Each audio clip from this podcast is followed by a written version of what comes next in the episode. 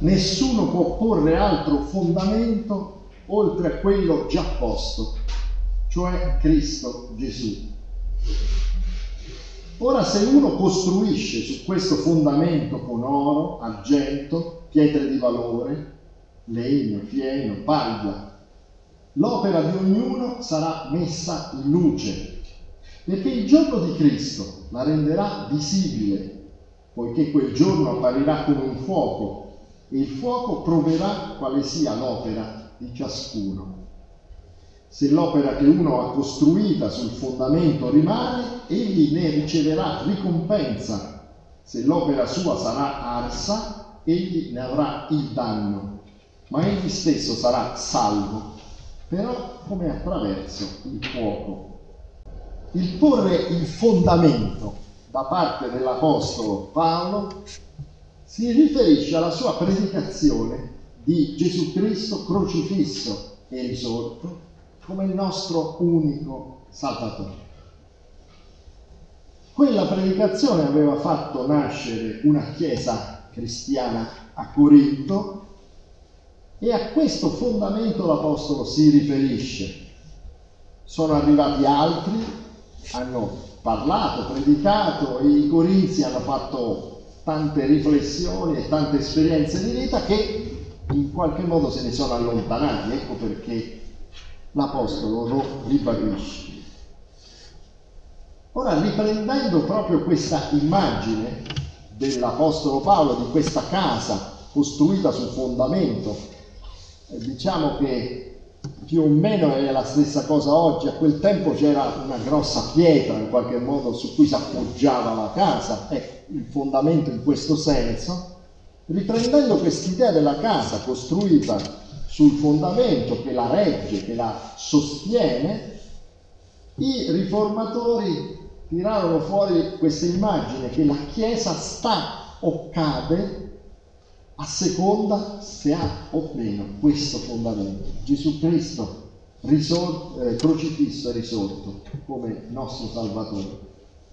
Se poi questo fondamento non c'è, oppure è snaturato, oppure è nascosto, oppure si costruisce male sopra questo fondamento, è allora qualcos'altro.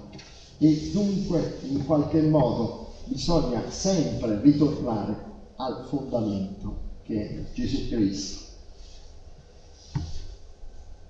Ecco, Gesù Cristo crocifisso e risorto, crocifisso per la nostra giustificazione, risorto per la nostra speranza, è il fondamento della Chiesa, ma insieme anche il fondamento per ogni singolo cristiano e cristiana, per ogni credente.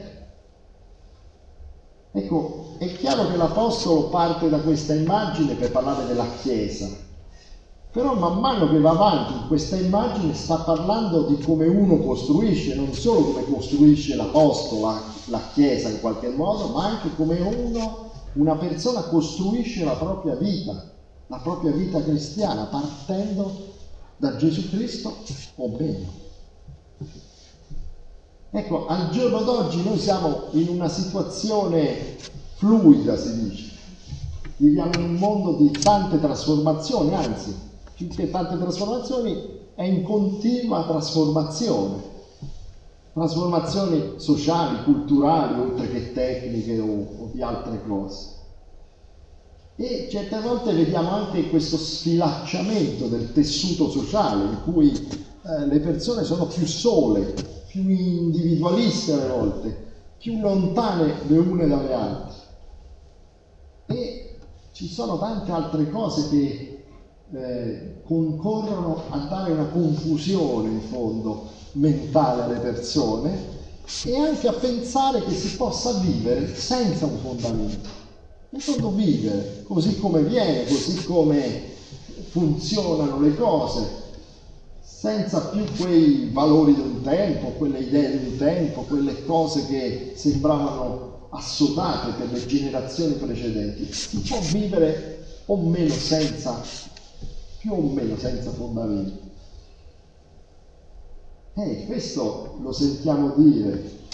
E quando noi diciamo no, ma serve un fondamento nella vita, serve una base per costruire, per andare avanti, per vedere la propria esistenza e per cercare di scegliere nella propria esistenza in modo sensato, allora magari ti dicono eh, siete fondamentalisti, cioè questo fondamento diventa, essere fondamentalisti diventa, che poi l'eccezione che, che danno è essere fanatici, no?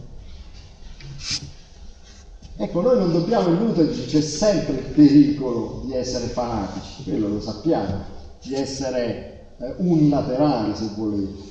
Però a questo discorso di poter vivere senza fondamento bisogna in qualche modo rispondere. E secondo me due sono le risposte.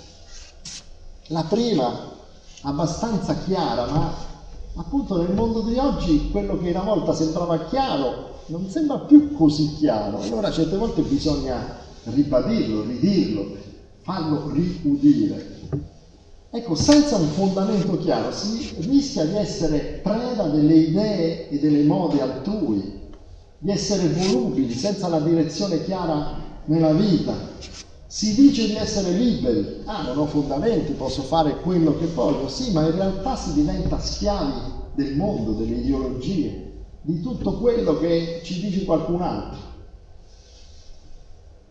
Questo appello che abbiamo trovato in Galati, la libertà reale solo in Gesù Cristo, il fondamento ci dà una maggiore libertà di, quello, di quella illusoria che le ideologie correnti spesso ci danno. Ecco, noi come protestanti, uso questo termine protestanti perché sapete che quando dici riformati in Canton Ticino non è ben chiaro chi siamo, ecco, protestanti. Siamo, come sapete, aperti al dialogo con tutti, abbiamo una libertà nell'interpretare, nel comprendere la scrittura, anche una libertà nel presentare il messaggio evangelico. E quindi noi non siamo fanatici o totalitari, ma certo quando consideriamo Gesù Cristo come il solo Signore e Salvatore, ecco che noi abbiamo un principio, un fondamento non negoziabile.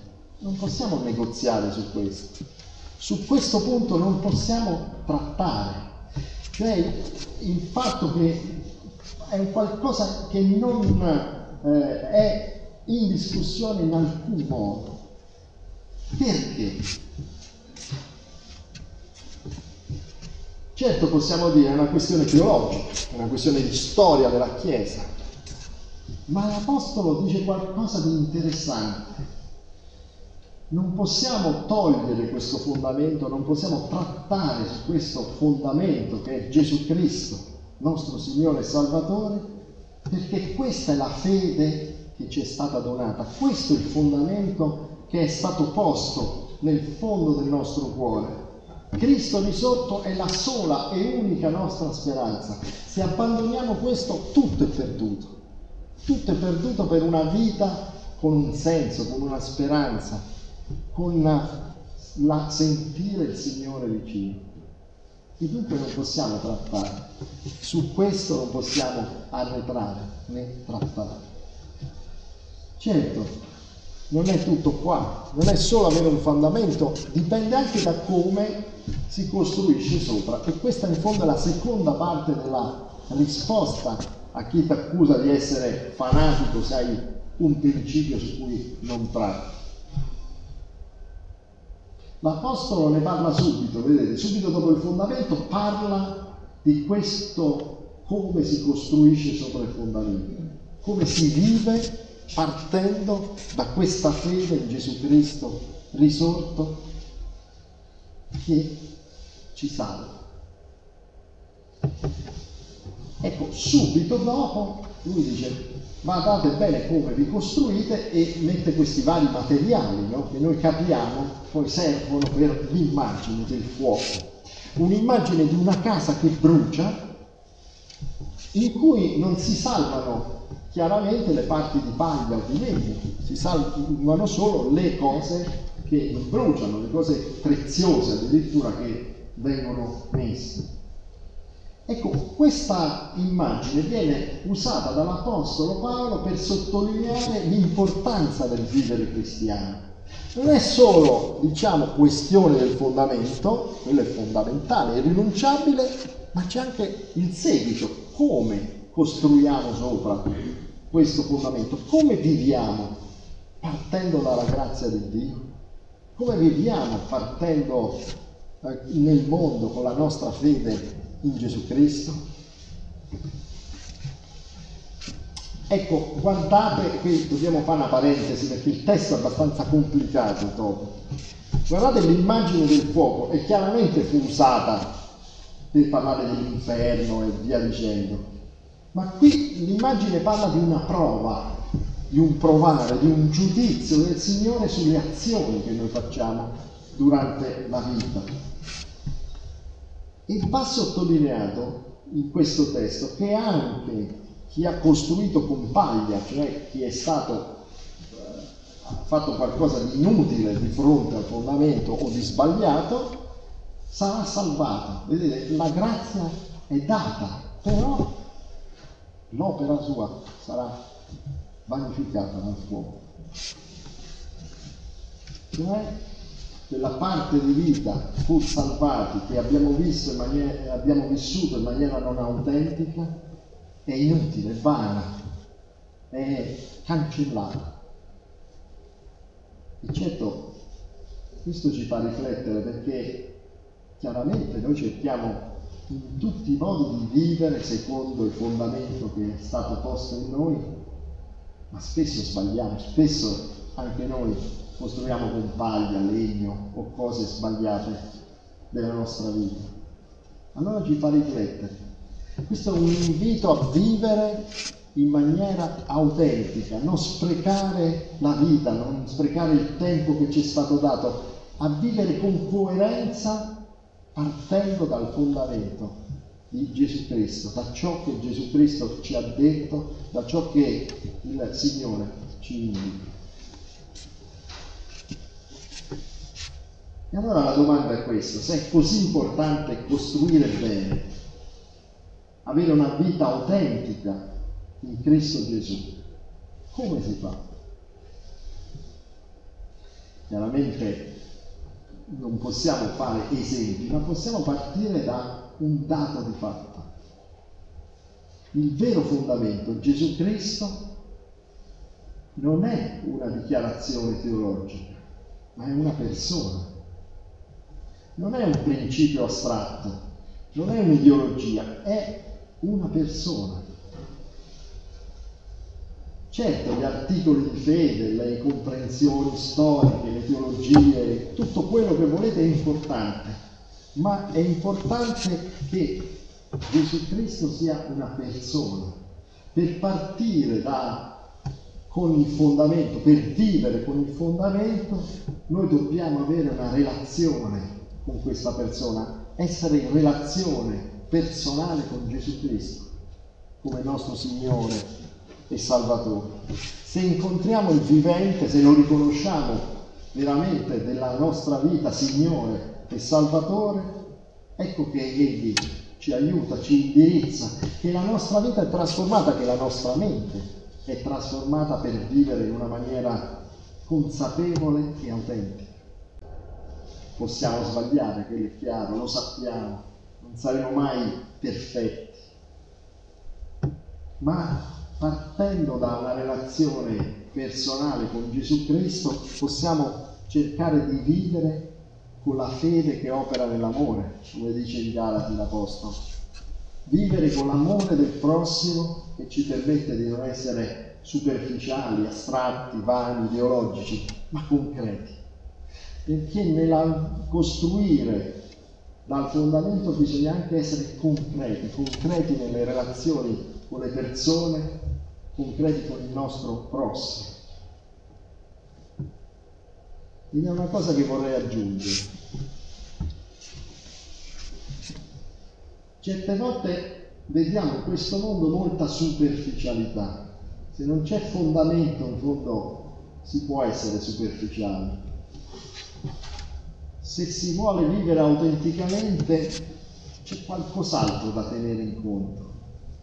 Quando noi parliamo del fondamento di Gesù Cristo crocifisso e risorto per la nostra salvezza, dobbiamo sempre, scusate, dobbiamo sempre riflettere che noi stiamo parlando della vita e della morte. Non stiamo parlando di cose inutili, ma stiamo parlando del fondamento della nostra vita, dell'importanza della vita, del rapporto tra la vita e la morte. Non è un invito a essere seriosi, ma a essere seri, essere non superficiali in ogni aspetto della vita. In ogni aspetto della vita dobbiamo riflettere che noi siamo in un combattimento contro la morte, affermando la vita, la salvezza, la resurrezione, la vita eterna. Ecco, questo è anche il modo per costruire sul fondamento, sapere della serietà dell'esistenza, sapere che anche negli aspetti che alle volte sembrano marginali si nasconde certe volte il rischio di essere infedeli al messaggio dell'amore e della vita del nostro Signore e Salvatore. Ma se noi ci affidiamo a Lui, se noi abbiamo una relazione con Gesù Cristo personale, una conoscenza, una preghiera, ci rivolgiamo a Lui nel nostro intimo, nella nostra coscienza, noi abbiamo da ritrovare questa base solida della nostra vita. Sentiamo che il nostro Signore e Salvatore ci accoglie, ci guida, ci dà speranza, ci perdona, ci fa grazia. Infine sconfigge la morte, ci dona vita eterna. Amen.